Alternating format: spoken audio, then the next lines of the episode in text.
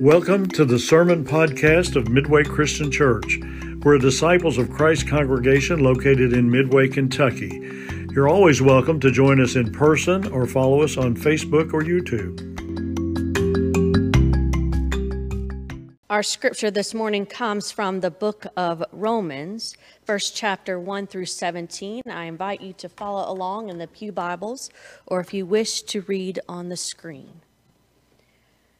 Paul, a servant of Christ Jesus, called to be an apostle, set apart for the gospel of God, which God promised beforehand through God's prophets in the Holy Scriptures, the gospel concerning God's Son, who was descended from David according to the flesh, and was declared to be Son of God with power according to the Spirit of holiness by resurrection from the dead Jesus Christ our Lord, through whom we have received grace and apostleship to bring about the obedience of faith among all the Gentiles for the sake of his name, including you who are called to belong to Jesus Christ.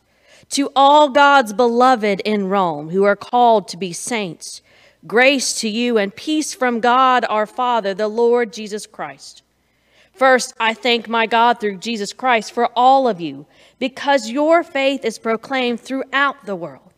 For God, whom I serve with my spirit by announcing the gospel of God's Son, is my witness that without ceasing I remember you always in my prayers, asking that by God's will I may somehow at last succeed in coming to you. For I long to see you so that I may share with you some spiritual gift, so that you may be strengthened or rather, so that we may be mutually encouraged by each other's faith, both yours and mine. I do not want you to be unaware, brothers and sisters, that I have often intended to come to you, but thus far have not have been prevented, in order that I may reap some harvest among you, as I have among the rest of the Gentiles. I am obligated both to Greeks and to the barbarians, both to the wise and to the foolish. Hence my eagerness to proclaim the gospel to you also who are in Rome. For I am not ashamed of the gospel. It is God's saving power for everyone who believes, for the Jew first and also for the Greek. For in it the righteousness of God is revealed through faith, for faith, as it is written, the one who is righteous will live by faith. The word of God for the people of God. Thanks be to God. We begin our conversation today with this letter to Romans, focused on, focusing on Paul's use of that word gospel and how he saw it lived out in our lives as the people of God. I will tell you that I cannot take credit for this particular sermon series. It's part of the narrative lectionary, which is something that invites the churches to spend some parts, to spend time with parts of the Bible that we normally don't talk about or get a chance to explore on Sunday mornings. This particular series caught my attention because it lays out the gospel in pretty simple terms.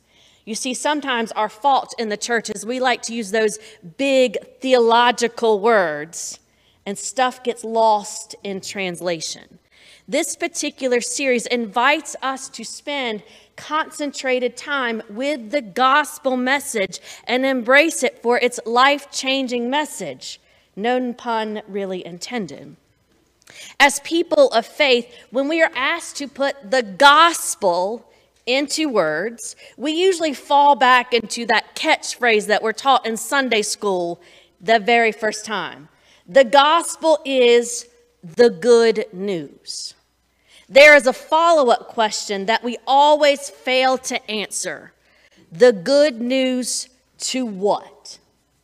Over the years, the wider church has filled in this follow up questions with answers like, I was lost, but now I'm found.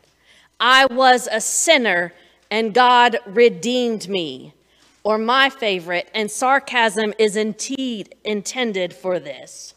I was saved by the gospel message, and now I'm going to heaven. Over the years, the wider church has followed up this question of the good news to what with I statements.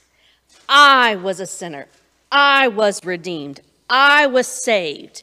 And what that has done is allow us the people in the pews to control and manipulate the gospel message. These I statements have allowed us to focus on us, our wants and needs, and have distracted us from what God has done and what God is doing in the midst. I know it's heresy, right? You're going to burn the preacher after this series. But this is why it's important for us to talk about what the gospel message is. It is fitting that we are doing so in a time such as this because, like Paul did some 2,000 years ago when he first wrote this letter, he reframed the conversation, and we are being invited to reframe our conversations in a time such as this to reclaim what it means to live out that gospel message, to shift our focus from us as individuals, to shift our focus from us as sitting in the pew and and focus our attention on God. Heaven forbid the church actually focus our attention on God that we pay attention to what God is doing in our midst so that we can see, so we can experience this new life which is all around us, so we can experience God's Spirit moving in and about us. Just like Paul did some 2,000 years ago, we are being invited to peel away the big, fancy church words, to peel away the stained glasses, to peel away all those things that we think are church and capture, reclaim, focus, embrace what that gospel message truly is for us. That living, active, transforming experience which humbles us, which amazes us, which saves us, which shows us that no matter what, love and light will always have the last word. Or let me say it this way in contemporary Christian evangelical societies and culture, we get a lot of this language of the importance about our faith and going to church. Us and this relationship with Jesus is all about me getting into heaven. That's what the whole purpose and goal of faith is getting into heaven, to be saved a lot of times in churches, this one included, we have that history of doing that invitation that if you need to be saved, you're invited to come forward and meet Jesus. In my house, meeting Jesus has a whole separate term, but we'll get to that in a different time. A lot of times when we're talking about faith in contemporary evangelical culture, this world does not matter. What matters and what is important is getting into heaven. That's it. And yes, I fully put the blame on Paul for this. I do. I put the blame for Paul on this and his writings. But for I'll give him a little grace cuz that's my job. Is that his writings a lot of time are taken out of context. You see, Paul's reading and some of his writings are because he thought Jesus was coming tomorrow. That Jesus was coming tomorrow. And we all had to be ready. We had to make sure we prepared for Jesus coming back so that we wouldn't miss out on this big event. Well, then Paul realized, as he's doing his evangelical thing, that Jesus is going to come on God's time, not Paul's time. Something we all have to learn. And Paul realizes that I've got to shift and modify my writing some. It's still important that we want to be ready and able and expect Jesus to come, but we know that we're going to be here for a while. So I've got to focus on my faith here and what it means. That's why we use a lot in this conversation. We talk about this church here, but not yet. We know that Jesus is here, but the full kingdom of God is not fully realized. Paul kind of coined that phrase of here, but not yet. We know Jesus is coming, but not yet. So, what do we do in this period of time while we're waiting? And Paul started to change and transform his writing where he realized that he had put faith in a box, that he had limited it to only being about getting into heaven, to making sure we were right with Jesus, so that when Jesus would come, we would all be good. And that realized that doesn't work anymore when Jesus is not standing beside you and you have to live in the world. So Paul began to modify his writings and realized that we're going back to some of the basics, some of the things he learned in Sunday school when he went to temple. That it really was about being in right relationship with God, being in right relationship with each other, being in right relationship with God's creation. Paul started saying stuff like, Our faith is about God's amazing grace. And if we do that first, let it humble us and transform us, all that other stuff will follow. If we allow God's grace to be our center, if we allow God's grace to transform us and embrace us and help us become the people God created and called us to be, we will live out that grace in all of our relationships. We will live out that grace with God. We will live out that grace with each other. We'll break bread with one another. We'll transform the world because God's grace is our center. Paul started saying if we reframe the narrative of our faith, not simply ignoring this world and only worrying about getting heaven, but if we really claim that faith that's God's grace and we focus on taking care of the least of these, we will experience God's beloved community here on earth. We will experience the kingdom of God in our midst. And this is the context for our scripture this morning. This is why Paul says he's not ashamed of the gospel. It's why he says that the gospel has the power to save us, is the saving power of God for everyone believes.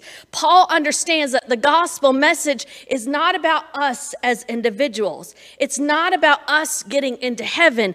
At its core, the gospel message is about God. The gospel message is about God doing things to bring about healing and wholeness for all of God's people. The gospel message is what we experienced, what we felt when we experienced that humbling, healing, uplifting message, that first time we heard those words that we were God's beloved, named and claimed and loved more than we will ever know. Paul understood that this gospel message, this good news about God's grace, literally saves us. Not in the context of getting into heaven, but saves us from the brokenness, the hurt, and the hate, from the labels and the divisions that this world tries to put upon us.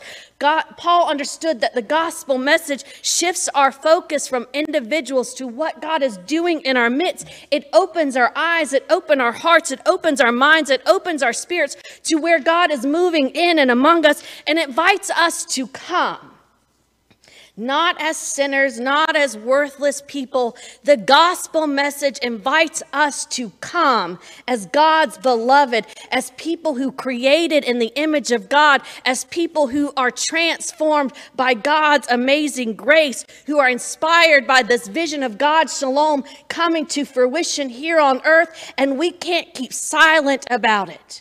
That we must share these good tidings of joy in these verses that Paul does at the beginning of this letter, he reframes the narrative. He reframes our narrative as people of faith and tells us that the gospel message has been, is, and will always be about God's faithfulness to us. God's faithfulness to us.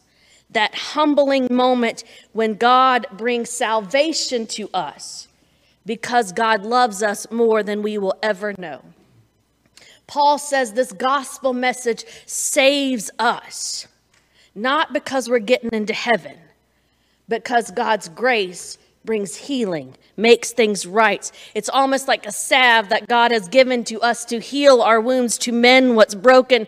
That God's grace, this thing that saves us, is a living entity at work in our world, bringing healing and wholeness for all of God's people Romans and Jews, Gentiles, black, white, everyone, gay, straight, and everyone in between.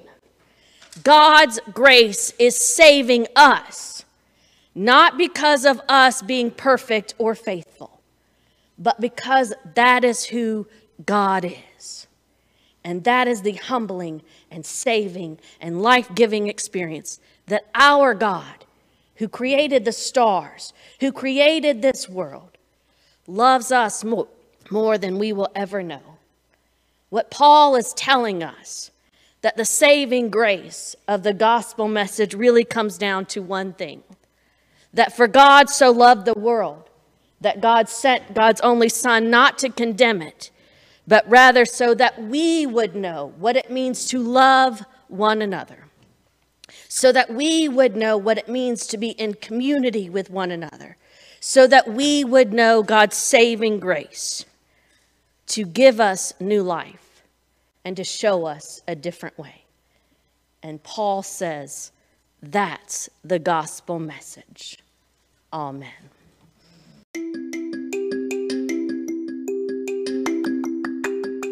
We hope you enjoyed this sermon podcast of the Midway Christian Church. If you'd like to learn more about our congregation, please go to our website at midwaychristian.org.